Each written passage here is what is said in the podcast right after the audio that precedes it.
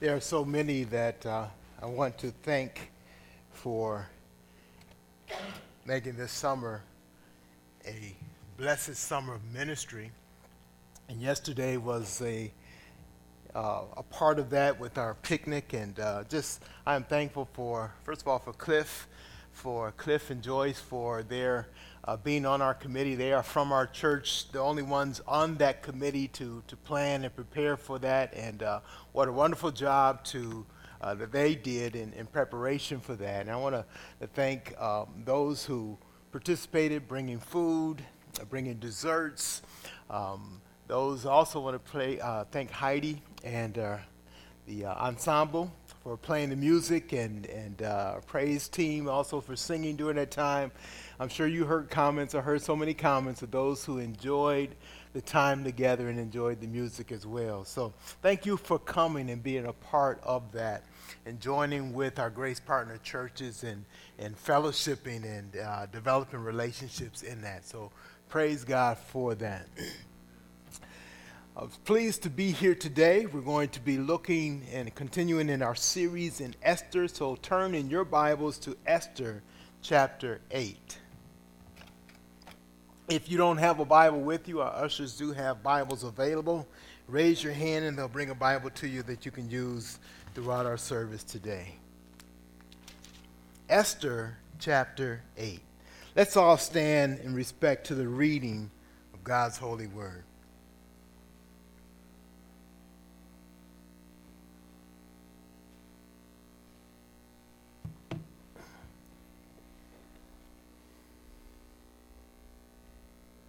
I'd like to start in the previous chapter, chapter 7, verse 9. Then Harbona, one of the eunuchs in attendance on the king, said, Moreover, the gallows that Haman has prepared for Mordecai, whose word saved the king, is standing at Haman's house, fifty cubits high.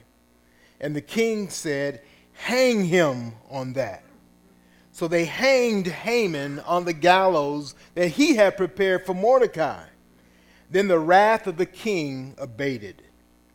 On that day, King Ahasuerus gave to Queen Esther the house of Haman, the enemy of the Jews. And Mordecai came before the king, for Esther had told what he was to her. And the king took off his signet ring, which he had taken from Haman, and gave it to Mordecai. And Esther set Mordecai over the house of Haman. Then Esther spoke again to the king. She fell at his feet and wept and pleaded with him to avert the evil plan of Haman the Agagite and the plot that he had devised against the Jews. When the king held out the golden scepter to Esther, Esther rose and stood before the king, and she said, If it please the king, if I have found favor in his sight, and if the thing seems right before the king, and I am pleasing in his eyes, let an order be written to revoke the letters devised by Haman the Agagite, the son of Hammedatha, which he wrote to destroy the Jews who are in all the provinces of the king. For how can I bear to see the calamity that is coming to my people? Or how can I bear to see the destruction of my kindred? Then King Ahasuerus said to Queen Esther and to Mordecai the Jew, Behold, I have given Esther the house of Haman. They have hanged him on the gallows because he intended to lay hands on the Jews. But you may write as you please with regard to the Jews in the name of the king, and seal it with the king's ring. For an edict written in the name of the king and sealed with the king's ring cannot be revoked. The king's scribes were summoned at that time in the third month which is the month of Sivan, on the third, on the twenty-third day, and an edict was written according to all that Mordecai commanded concerning the Jews, to the satraps and the governors and the officials of the provinces from India to Ethiopia, 127 provinces, to each province in its own script and to each people in its own language, and also to the Jews in their script and their language. And he wrote in the name of King Ahasuerus and sealed it with the king's signet ring. Then he sent the letters by mounted couriers riding on swift horses that were used in the king's service, bred from the royal stud, saying that the king allowed the Jews who were in every city to gather and defend their lives, to destroy, to kill, and to annihilate any armed force of any people or province that might attack them, children and women included, and to plunder their goods. On one day throughout all the provinces of King Ahasuerus on the 13th day of the 12th month, which is the month Adar. A copy of what was written was to be issued as a decree in every province, being publicly displayed to all peoples. And the Jews were to be ready on that day to take vengeance on their enemies. So the couriers, mounted on their swift horses that were used in the king's service, rode out hurriedly, urged by the king's command, and the decree was issued in Susa, the citadel.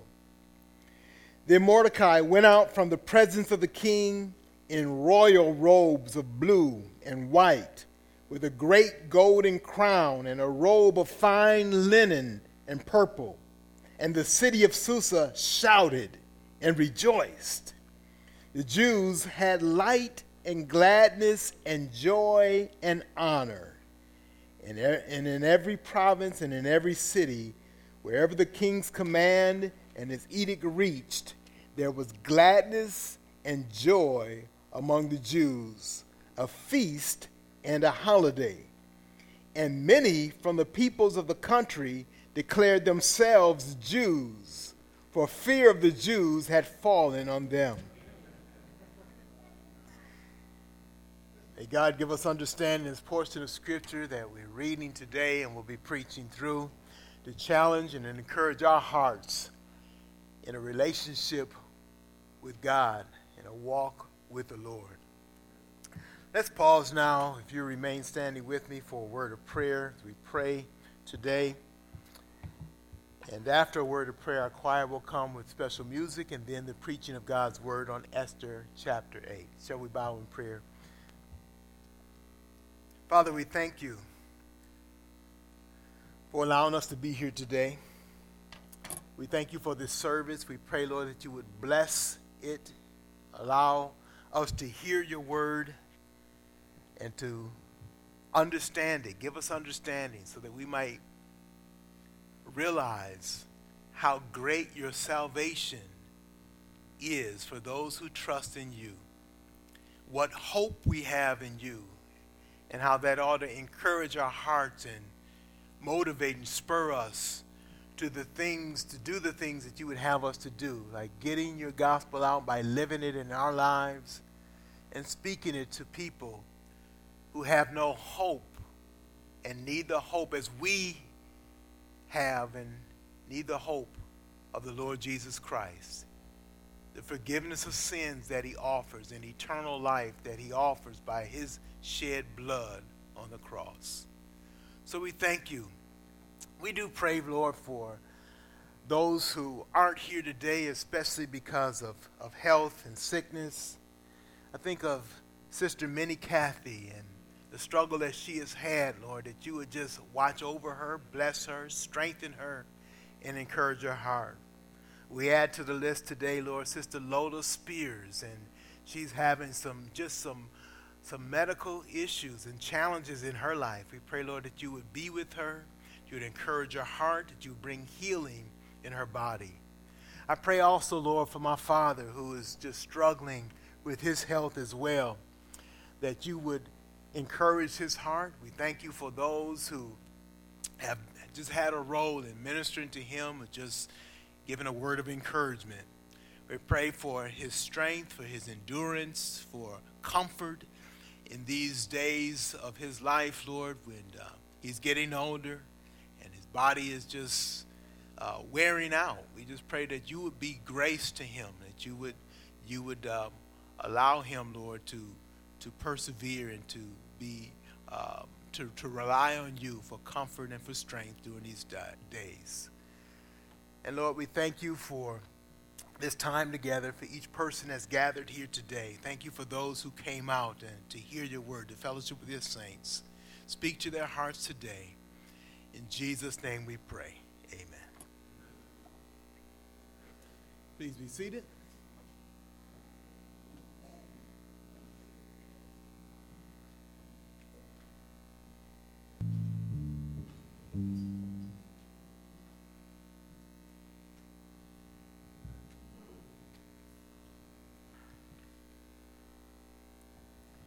It is so neat to see how God's word comes to life and the different parts begin to make sense and blend together, and we begin to see God's purpose and his plan. Esther is a book that talks about, or the theme there is that God is working, and he's working behind the scenes, even when people don't recognize God. They don't see God and don't acknowledge God. Even when God's people seem to be down or discouraged or in a bad situation. And that's the background for the book of Esther. God's people have been conquered by a wicked and cruel people, and they've been taken captive. They've been exiled in a foreign land. They've been there for a while. And they're wondering is God going to step up for us? Or are we doomed? And God begins to show through many different means and many different ways that He hasn't forgotten His people. And His plan is still in place, and He's still in control, and He's still working according to His purpose, and His people fit in that purpose. Last week we looked at how the tables were turned. The script was flipped. Haman, the evil one, had risen up to a position of authority and great power. He had exerted that power by getting the king to write a law that would destroy all the Jews because he hated that one Jew that wouldn't bow down to him and worship him. That Jew that he hated, his name was Mordecai. And he plotted to kill Mordecai. At the end of chapter 7, we see that the very gallows that Haman had built to hang Mordecai on that morning, this very gallows is where he himself was hanged by the king. Now, normally, you know, when someone is hanged, you don't think, we often in, in our courtesy and our culture think that we ought not to cheer. We ought not to celebrate. But actually, when wickedness is brought to justice, we ought to celebrate. We ought to cheer. We ought to applaud. We ought to rejoice that God has put wickedness in its place. And that's what happened with Haman. Notice at the end of chapter 7, it says, Then the wrath of the king abated. You can imagine what that looks like for the kids in the, in the, in the congregation. It'd be like Hulk turning from green back to his regular self. His clothes now fit. the veins that popped out of his head aren't there anymore. It says his wrath, his anger abated. It went down, it settled down.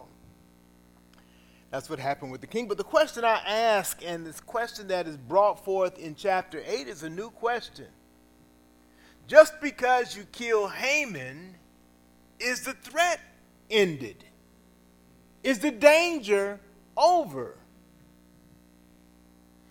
And that is a question that comes up in chapter 8. Haman is hanged. The king's wrath is abated. So it's kind of like, well, the story should end there, right? The threat is, is over. But the answer is no. The threat is not over. Why is that? Killing the perpetrator still does not eliminate the curse. Why does the Bible take us through chapter 8? Why wouldn't a nice story simply end at the end of chapter 7? The king's wrath is abated. It's cool. Everything is cool now. Haman is dead. Why does the story not end there? Is there, in fact, a spiritual lesson that we are to gain from this and a future revelation that we're to get about how God is doing things from the continuation of this story? Yes, there is. Search it out. Pay attention and see if you glean what God is doing. It's in chapter 8. Here it is in a nutshell. Satan is the enemy of God's people. He seeks to destroy God's people. He has done that since Adam was, was created. Sought to destroy mankind. It would seem that if we would just see the destruction of Satan, then the threat to mankind would end. But in fact, God makes it clear to us, and this picture, this story illustrates that truth that destroying Satan does not remove the threat entirely from mankind. In other words, we know that Satan is in, in Scripture is the enemy. You notice in this story, Haman is continually called the enemy of the Jews. Look at verse chapter 8, verse 1. On that day, King Ahasuerus gave Queen Esther the house of Haman, the enemy of the Jews. You can substitute Jew for God's people, the enemy of God's people. So Haman represents Satan, in fact. And the, th- thought and the question that's brought to us is if we destroy, if, if someone comes and destroys Satan, does that end the threat to humanity? And the answer is no. And the answer is why, why is it no? Is because the curse remains. Well, the curse in this story is this Haman had signed into law by the king that the Jews would be destroyed, and the date set for that was the 12th month on the 13th day. That law was still in effect, even though Haman had died. The king signed it, and he signed it with his signet ring. So, how are we to deal with that? Well, you said, well, okay, that's just a story. Well, first of all, it's not just a story. It's not something made up. This is reality. This is history. This is what happened. And, and God had it this way to teach us something. There's something that needed to be done for our salvation that's even greater than Satan being destroyed. Now, God is going to destroy Satan. Satan is the enemy of mankind and the enemy of God's people. He's a great threat to us. But there's something that comes up in the New Testament. It says this. This is in James chapter 1. I want you to, to follow along with me. James chapter 1, verse 13 through 15. Just three little verses there. Let no one say when he is tempted, I am tempted by God. For God cannot be tempted with evil, and he himself tempts no one. But each person is tempted when he is lured and enticed by his own desire. You say, okay, Pastor, I get that. I understand that. But what does that have to do with Satan? Let no man say when he's tempted, I'm tempted of God. He's saying you can't blame your temptations on God. He doesn't tempt people. So who tempts? It must be Satan, right? Satan is the tempter, the scripture says. You can blame your temptation on Satan, but you can't blame your sin on him. Because something comes out in this passage. It says here, each person is tempted. In other words, he goes past the thought of simply being presented with evil. Tempted has the thought of, yes, being presented with evil. Somebody suggests you do an evil thing, they're tempting you to do evil. But for you to take that suggestion, temptation is also the thought of you carrying on that suggestion. You take giving in to that suggestion or that temptation. He says, You give in to that. How? He says, Each person is tempted. Notice each person. He's talking about mankind. He's talking about our nature. Each person is tempted when he is lured and enticed by his own desires.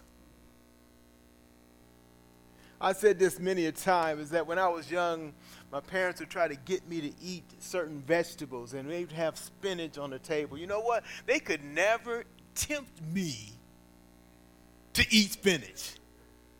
They could never tempt me, entice me to eat spinach. Why? Because there was nothing in my heart that liked spinach. Nothing. I loathed it. I hated it. It was disgusting to me. I didn't want a bite. I had to hold my nose and swallow just to get rid of it. There was nothing in me that was drawn to spinach. What this verse is saying, you are not tempted by the smell of something that makes you sin. Nothing makes you sin. What makes you sin is your own evil desire. Notice says each person. That's the desire of all of us. We have within our evil hearts a desire to do things that are opposed to God's will. It's in us. Now, somebody else might present a circumstance where we want to act on it, but it's in us to do that. In other words, nobody makes you like spinach. There's got to be something in your heart that says, hmm, I like this. I think I'll try it. I think I'll do it. You act on your own desires. And the point there is that God does not tempt you. And to drive that another step further, it's not Satan. Even though he may tempt you, he doesn't make you sin.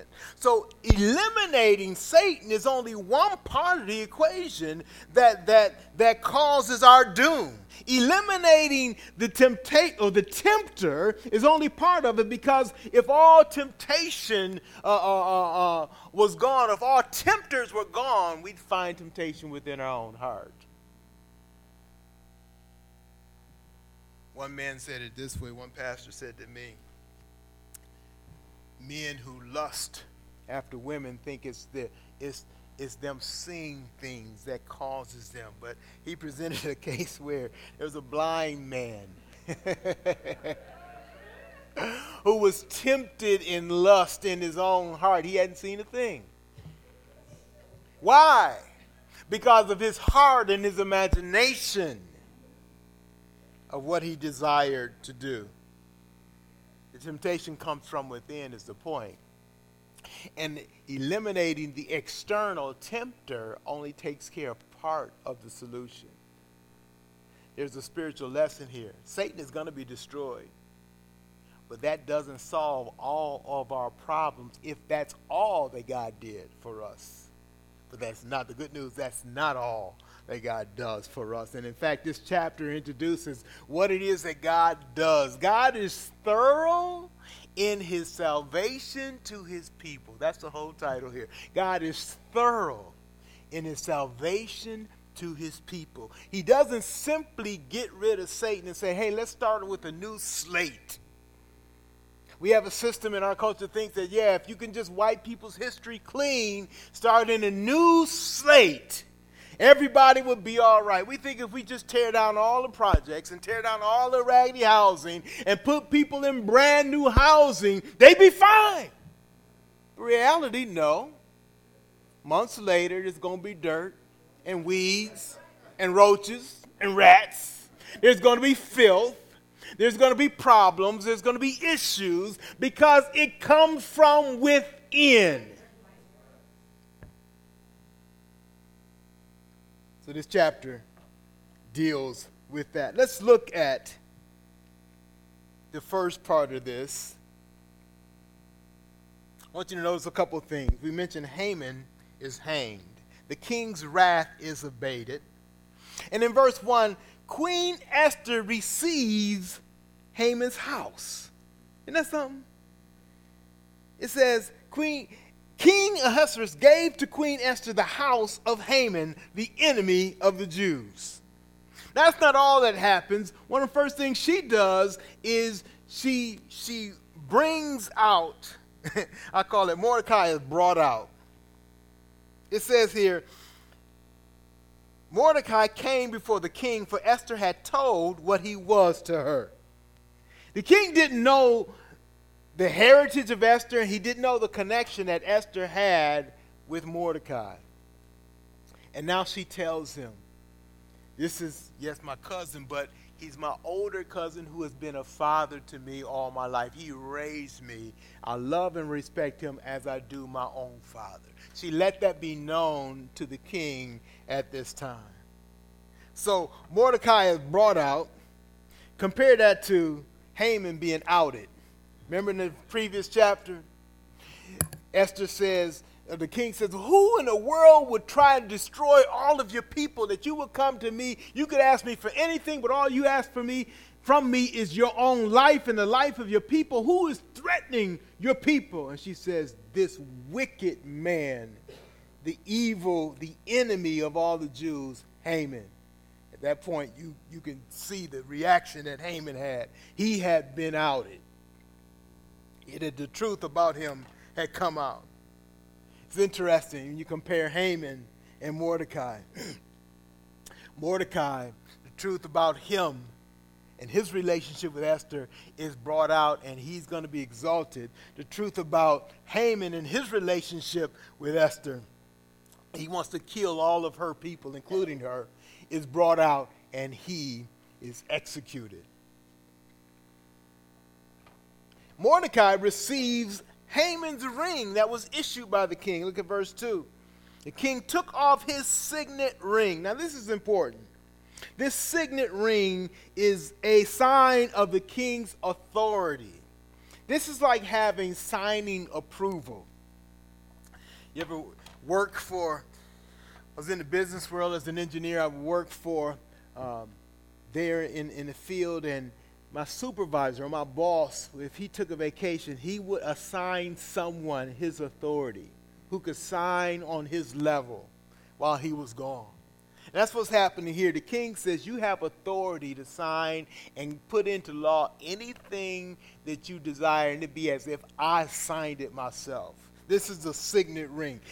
Mordecai has it now. It had belonged to Haman. Think about verse 2. The king took off his signet ring, which he had taken from Haman, and gave it to Mordecai.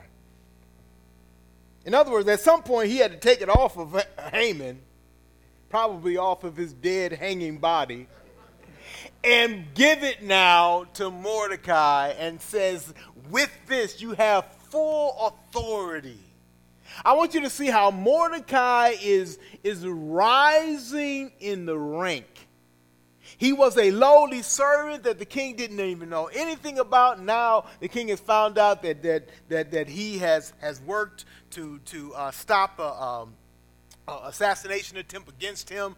And, and now he is, he is honored Mordecai. And now he understands that Mordecai is, in fact, related to the queen. And he now assigns to Mordecai this signet ring. He gives Mordecai authority.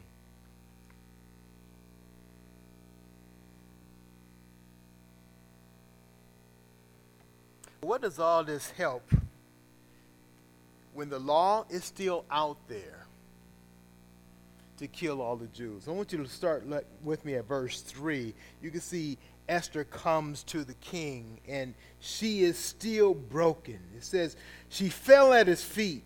She wept and pleaded with him to avert the evil plan of Haman the Agagite and the plot that he had devised against the Jews. It says in, in, in the middle of verse 5, she says, Let an order be written to revoke the letters devised by Haman the Agagite which he wrote to destroy the Jews. So she's saying, King, please use your authority and revoke all that Haman, all the law that he has passed. Now, it's interesting to look at the king's response. Verse 7 Then the, the king said to Queen Esther and to Mordecai the Jew, Behold, I have given Esther the house of Haman and they have hanged him on the gallows because he intended to, to lay hands on the Jews what's the very next word? What's the very next word? Verse 8. But. Say it. But. Contrast, isn't it? He says, Look, I've assigned to you the house that Haman had. I've killed Haman. Uh, I've, I've elevated Mordecai. But. What he's going to say is, What I've written, I've written. The law is the law, it cannot be revoked, it can't be changed. I wrote it into law. My signet ring has shown the authority, and it stands. It stands. Interesting dilemma here in the story of Esther. Like I said before, you would think that if it was a nice story, it would just end in chapter 7, but it doesn't. There's a problem here the curse that is against the Jews, the law that's been written for all of them to be destroyed, is in place. Remember that law was written on the first month, on the 13th day. It was to be put into effect on the 12th month, on the 13th day. And it still stands, even though Haman is dead. The law still stands. So, what can be done? The king says, I've done all this Verse 8, but you may write as you please with regard to the Jews in the name of the king and seal it with the king's ring. For an edict, here's the key phrase, for an edict written in the name of the king and sealed with the king's ring cannot be revoked. Now that's true of any law they would write from this point on, but it's also true of the law that's already been written. That Haman deceptively had the king write. The king is saying, I can't do anything about that. I'm sorry, I can't change that. The curse is still on. So, what's the solution? The solution comes in verses 9 through 14. And this is a picture of what God has done for us in our salvation. The curse is reversed. Mordecai writes a new law, it doesn't abolish the old it allows the old to be fulfilled, but the fulfilling of the old brings protection to God's people. Think about it. He doesn't abolish the old. The law the Old Testament says God is holy, God is righteous, and God is just. It also says mankind is wicked, mankind is sinful, and mankind is condemned. The new covenant doesn't change any of that. God is holy, God is just, God is righteous. Mankind is still wicked. Mankind is sinful. And mankind is, in fact, condemned. The new covenant says, but Jesus. but Jesus. The new covenant says, I am going to not abolish the old law, I'm going to put into place my grace that places the judgment that the old covenant states that's absolutely necessary, I'm going to place it on my son, Jesus. This is how God operates. In the New Testament is written this way. 2 Corinthians 5 21 says this For our sake, he made him to be sin who knew no sin, so that in him we might become the righteousness of God. Read it again. For our sake, he made him to be sin who knew no sin, so that in him we might become the righteousness of God. God says there's an old law, an old covenant that is a curse to mankind or pronounces a curse upon mankind by saying God is holy, God is just and justified in his judgment, and he is righteous. Mankind is wicked, mankind is sinful, and therefore mankind is condemned. The new covenant comes along says all that's true, but Jesus. In other words, God, would you take the judgment that's on mankind, and for those who trust in Jesus, put that judgment on Jesus. So, God, what He does is He doesn't just destroy Satan, He goes beyond that. He destroys Satan, or He will finally destroy Satan, but beyond that, He places sin on His Son, the Lord Jesus Christ, who is our new Savior. And though we are condemned and stand condemned before God, God says, I'm going to count my son as condemned. And he has paid for the sin of all who will trust in him. Esther preaches the gospel. God doesn't just sweep sin under the, the, the, rug, He does not just ignore His righteous law. He says, I'm going to fulfill it in my Son, the Lord Jesus Christ. The dilemma that Esther has is a great dilemma. The law that's been signed by the king can't be ignored. His authority can't be pushed aside. He can't say, Well, I'm the king, but what I write don't really mean nothing. If that's the case, why write anything else? It doesn't mean anything. But what he wrote originally stands. Something else has to be done. Notice how it's done. It says, verse 9, the king's scribes were summoned at that time in the third month, which is the month of Sivan, on the third on the 23rd day. Now, this gives us a little timeline. We know that the original law was signed on the first month, on the 13th day. Now we got the third month of the 23rd day. That tells us a couple things. First of all, God has worked rather swiftly. In those short two months, from the first to the third month, Haman has gone to highest next to the king to being hanged. Mordecai has gone to a lowly servant to now beginning to be exalted by the king.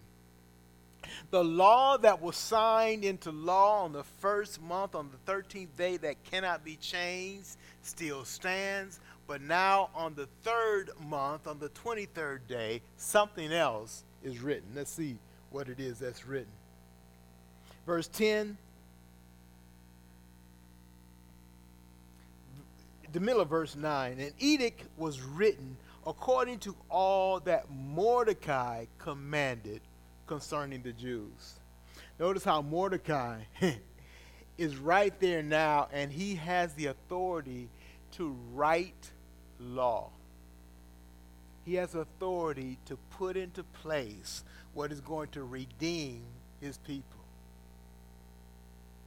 A lowly servant that now has authority to write into law the tool that God is going to use to redeem his people.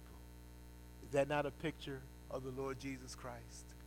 Born as a lowly servant, honored by the Father, disrespected by Satan and all of his forces, but has come to destroy those very forces.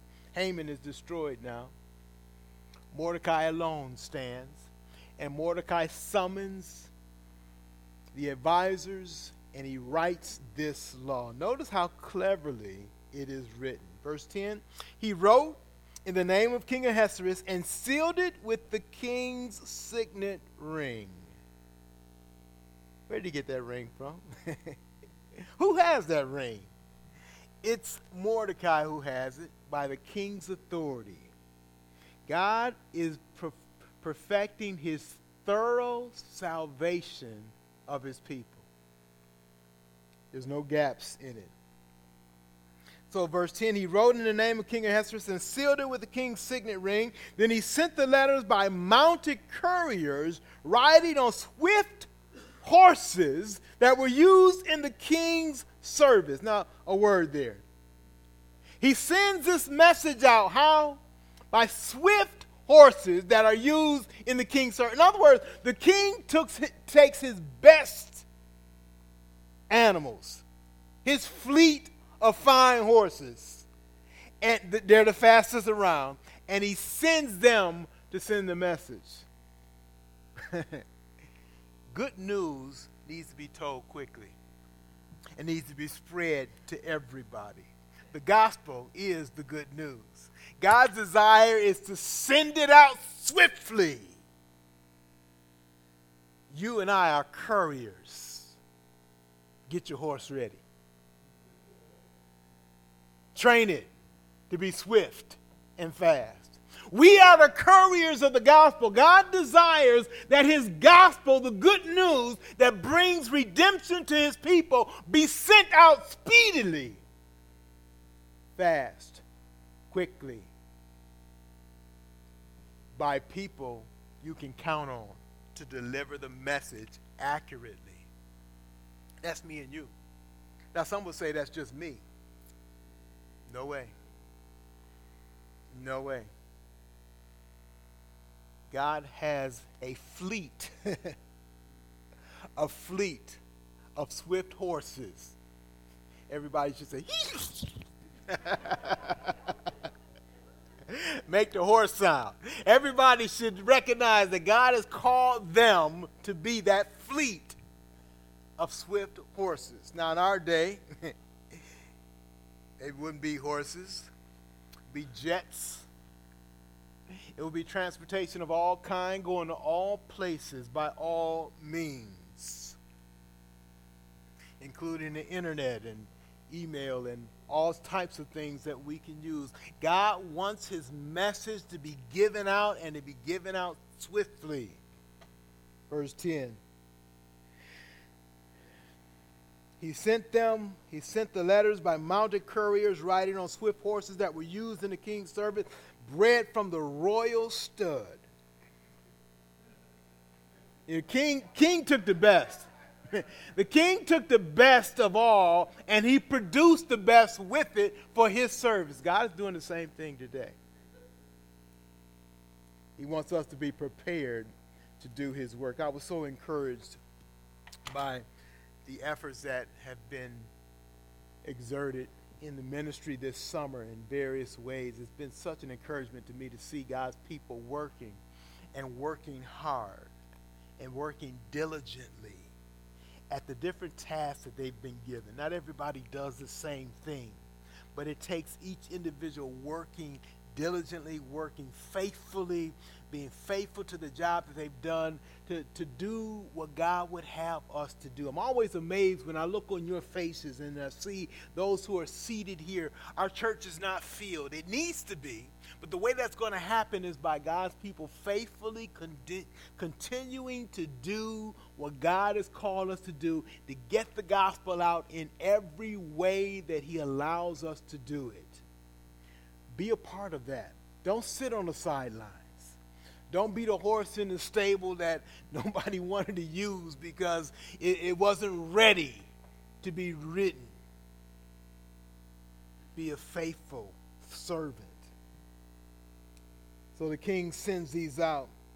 Verse 11, saying that the king allowed, here's a, here's the new law that Mordecai wrote, verse 11 saying that the king allowed the Jews who were in every city to gather and defend their lives, to destroy, to kill, and to annihilate any armed force of any people or province that might attack them, children and women included, and to plunder their goods on one day throughout all the provinces of King Ahasuerus on the 13th day of the 12th month, which is the month Adar. so, what did Mordecai do? He says, We're going to take the very day that, that plots the destruction of God's people. That Haman says, you know, by, by the way, Haman, Haman cast lots to, to figure out this day. And I don't know how it all came about, but he says it's going to be the 13th day of the 12th month. That's when all Jews will be destroyed. Mordecai flips that and says, hey, on that very day that the Jews were slated to be destroyed, we sign into law by the signet ring of the king that the Jews will not be destroyed. How's that going to happen? I'll tell you how it's going to happen. Not only are they not going to be destroyed, they, they go from potential of being destroyed to having dominion, dominating. He says, You are now equipped by this edict to defend yourself. And he said, Let me make it clear what defend means. You can kill, you can destroy, you can annihilate, and you can plunder their goods of any and everyone who comes against you. What God has done here is amazing. Haman thought that he would destroy at once all of God's people, and what he now does is identify all the enemies of God's people and dare them to act. And empower God's people to act against them. They went from being victims to being victors. This is the message of the gospel. we went from being bait for Satan to bringing the crushing blow on Satan and all of his dominion. Jesus Christ comes to destroy Satan and to reverse the curse that's been placed on us. See how this is reversed? They have now gone from being threatened to being the leader and the protected one.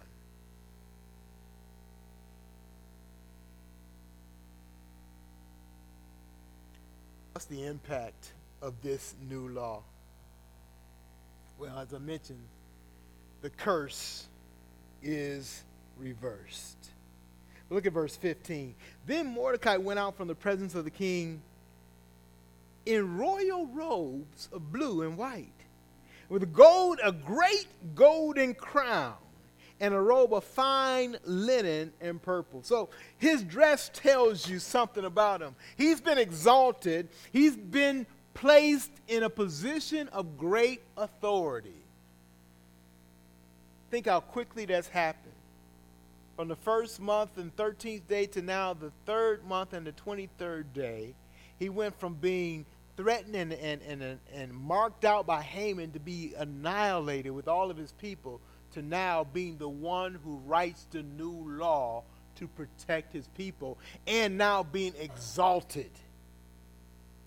You can tell by his dress, his great position.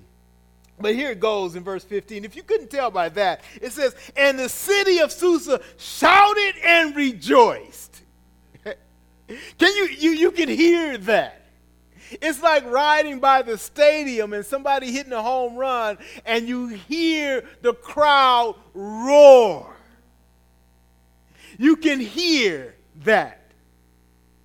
It says the people of Susa shouted and rejoiced. God was doing something behind the scenes as well in the hearts of the people. You, you kind of get a hint of it in chapter 7. We, we hinted about this. Look at verse 9. Harbona, one of the eunuchs in attendance of the king, he says, Moreover, the gallows that Haman has prepared for Mordecai, whose word saved the king, is standing at Haman's house, 50 cubits high. Why did Harbona suggest that? Something, the tide was changing. I, I, like watching athletics. I like uh, just sporting events, and and you watch different things. Um, and you watch a game. What's exciting about a game is that at some point there's a changing point. You, usually, you don't have a, a dominant player or team that just dominates throughout the whole game. Something happens that that that that is a change. That is a mark point. I watched a, a tennis match a couple of weeks ago, and this young girl I can't remember exactly, I don't remember her name or how old she was, but she was one of the youngest to come on the scene and to win. Uh, she beat the oldest Williams sister first in this tournament in the, in the uh, I think it's the British Open, not Open, that'd be golf, but uh, um, the the uh, tennis tournament there, Wimbledon, that's what it is. And so she won that, and she went on to win a couple other matches. And one of the matches that she won, she was down, and then all of a sudden it was just like one strike. And you could tell what, what we call it momentum. Momentum had shifted in her favor, and, and, you begin to cheer for her. I'm watching. I don't really care who won or who lost. You begin to cheer for her, and to see her gain uh, uh, uh, momentum as it went on and become the victor. That's kind of what's happening way back in chapter 7 when Harbona says, you know, I, it, can, we kind of interject here? He, he's basically saying, I ain't never liked Haman anyway. I ain't like dude. He had the nerve to have them gallows built for Mordecai. And, and, and Harbona's probably saying, well, you know, the king just finding out about this because he couldn't sleep that night and he read the Chronicles, but I knew who Mordecai was all along. You know, you always have people like that. Always, they always know what was going on. They ain't say nothing then, but they always knew what was happening. Kind of like Harbona saying this, but it shows you a shift in momentum that's going on. And the king jumps on it right away. He says, Hang him on him. Hang him. It's over for Haman after that. And you can see Mordecai, the, the momentum has shifted and, and gone in his favor. Let me say this this is not accident, this is not good luck. This is God working for the cause of his people to bring about his purpose. It wasn't an accident that Esther was, was favored over all the women there and chosen finally to become queen. As I mentioned in the previous sermon, God didn't appoint her to be queen just to dress up and look pretty. God had a purpose for her. And she's fulfilling that purpose. And so we see God's plan is falling into line. And I want you to know that God is doing the same thing today. He's doing the same thing, and his purpose is the same. If you get the big picture of his purpose, his purpose is to deliver his people. He will not let any threat be raised against his people and let it succeed. There's a reason why he has a purpose in this particular group called his people is because this is what he has chosen to bring about the Savior of the world the Lord Jesus Christ. Here's something interesting. Well, we Christians have this, this, this habit of seeing everything through the eyes of Jesus. you know what that's called? Seeing things God's way. Seeing things God's way. Having a godly perspective. In other words, seeing what God is doing, regardless of all the other noise that's happening in our world, we need to get a view and see what God is doing. And then we need to line up our lives with that. Let me tell you what that looks like. I began to see what God is doing, and I went from a path of studying to be an engineer and, and getting a degree to do that and saying, God, that's not what you have for me. You might have that for somebody else, but that's not what you have for me. And it began to, to guide me and shape me and point me and direct me in this work, in this ministry. God is doing the same thing all over. He's doing the same thing in your life. He's saying, look, what's going on in your life is not just for your good or for your glory, it's for my purpose. Why don't you sign in on that? Why don't you say, Lord, my life is yours. Do it as you please. I want to fulfill your purpose. I want to be a part of your will. And I will do, I will give my life for your glory. I recognize, and why, why would a person do that? Say why would a person be that committed? Well, I can give you several instances of people who've been that committed, committed for foolish things. People who give their lives, uh, uh, terrorists who think that they're going to die and have countless virgins in in, in, in, in some expression of heaven somewhere. They, they bought into a lie. So people do it for a lot of foolish reasons, but we do it for the truth. And the truth is this that God has revealed that He has called us to Himself by sending His Son to die on a cross for our sins. And when we realize how great that is, in other words, I was in the grasp of Satan on my way to hell. Satan wanted to destroy me, and he wants to destroy you. And he would take pleasure in doing that. When I was in the grasp of Satan, God says, No, not him, not today. He's mine. What did I do to deserve that? Absolutely nothing. In the eyes of God, I was chosen by him. He says, I have you and I will save you. He opened my eyes to who He is, and He brought me to, to confess my sin and to trust in the Lord Jesus Christ, to, to give myself to Him and for Him because of what He has done for me. When I realized what God has done for me, I just fell out in amazement. God, why me? Why am I part of your purpose? Why am I chosen to enjoy the, the, the, great things that you have prepared? The Bible says in, in 1 Corinthians chapter 2, we can't imagine the things that God has prepared for us. It would blow our minds, the things that He has done. We would say, Why me? God of all people, why have you forgiven my sin and cleansed my heart, given me a new heart, called me to be your child? Given me eternal life. Save me, me from my sin. Have you ever looked at other people? Have you ever seen your friends who aren't here anymore? Your friends who don't know Christ, who haven't heard the gospel, don't realize what the gospel really means. God has brought the gospel to you for a reason and for a purpose, and it ought to just blow you away. It ought to do it to the point where you are committed to Him and say, God, whatever you have for me, I realize it's for good it's for eternity. And I sign on to that. Take my life, let it be used for your glory. So we realize that God is working in our own lives as He's working behind the scenes in this Esther. He's doing it for His purpose, and that is to bring, to promote His Son. To promote His Son. His Son is the Savior that has died for the salvation of His people. It's a glory. It's a glorious thing to be a part of that group. And we ought to live our lives in that realization.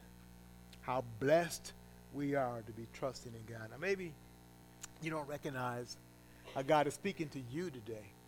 So you're not here by accident. You've been given a message because God is speaking to you to trust in the Lord Jesus Christ as your Lord and Savior and to do that now. My prayer is that you will do that. You will not delay.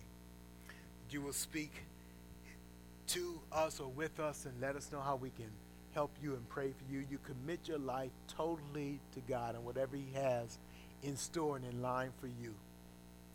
You just say yes to God. Father, we thank you for your truth today. For those who would respond to your word, we pray, though, that they make it known. They make it known to those, to us here, so that we can pray for them, we can guide them, we can show what you have in store for them. We pray for those who have committed to your truth in that way, that you would just renew their hearts, strengthen, encourage them, motivate them to not give up, but to continue on, to be faithful because you are faithful. You're working behind the scenes. Open our eyes that we might see how you love us and how you are working in so many ways to bring about your purpose in our lives. And we are connected with that purpose. We thank you for that. May we be devoted to you. May we love you. May we follow you. May we obey you. May we serve you. May we give our lives for you because you've given your life for us. We pray this now. Jesus' name.